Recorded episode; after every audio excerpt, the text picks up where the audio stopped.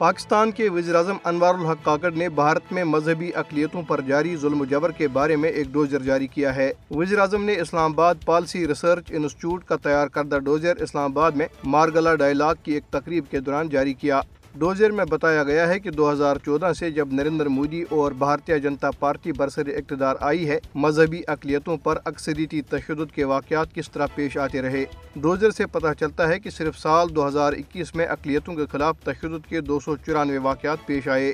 Dozer میں یہ بھی بتایا گیا ہے کہ رواں سال منی پور میں سینکڑوں گرجا گھروں کو کس طرح نظر آتش کیا گیا۔ ڈوزر میں مزید کہا گیا ہے کہ بھارت میں درجنوں تاریخی مساجد کو خطرہ لاحق ہے اور سولہ سو سے زائد مساجد کو میڈیا مہم کا سامنا ہے۔ اس موقع پہ خطاب کرتے ہوئے وزیر اعظم انوار الحق کاکڑ نے کہا کہ بھارت خطے میں عدم استحکام پیدا کر رہا ہے۔ تاہم انہوں نے کہا کہ پاکستان ایک ذمہ دار ریاست کے طور پر ابھر رہا ہے اور عالمی امن کے لیے مثبت کردار ادا کرتا رہے گا۔ انہوں نے کہا کہ ہندوتوا کا ابھرنا ایک چیلنج ہے اور آر ایس ایس بھارت میں اقلیت اقلیتوں کو مسلسل نشانہ بنا رہی ہے۔ انہوں نے کہا کہ پاکستان میں اقلیتوں کو مکمل تحفظ حاصل ہے۔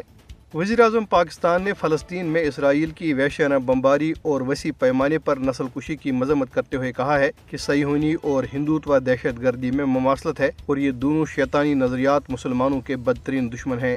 انہوں نے کہا کہ فلسطین اور کشمیر امت مسلمہ کو درپیش دو سلگتے ہوئے مسائل ہیں اور فلسطینیوں اور کشمیریوں کو حق خدرات دیے بغیر دنیا میں امن کا قیام ناممکن ہے۔ انہوں نے اقوام عالم پر زور دیا کہ وہ دوہرا معیار ترک کرتے ہوئے سیہونی اور ہندوتوا دہشت گردی کو لگام دینے کے لیے ٹھوس اور فوری اقدامات کرے۔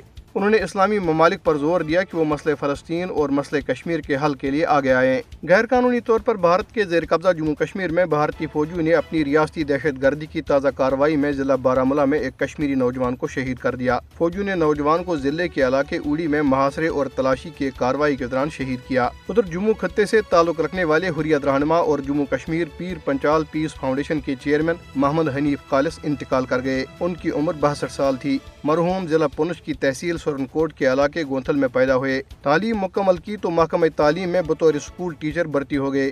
تحریک آزادی جموں کشمیر میں سرگرم کردار ادا کرنے پر قابض حکام نے ملازمت سے برطرف کر دیا۔ مرحوم نے کئی سال تک بھارتی جیلوں میں قید و بند کی صحبتیں برداشت کی۔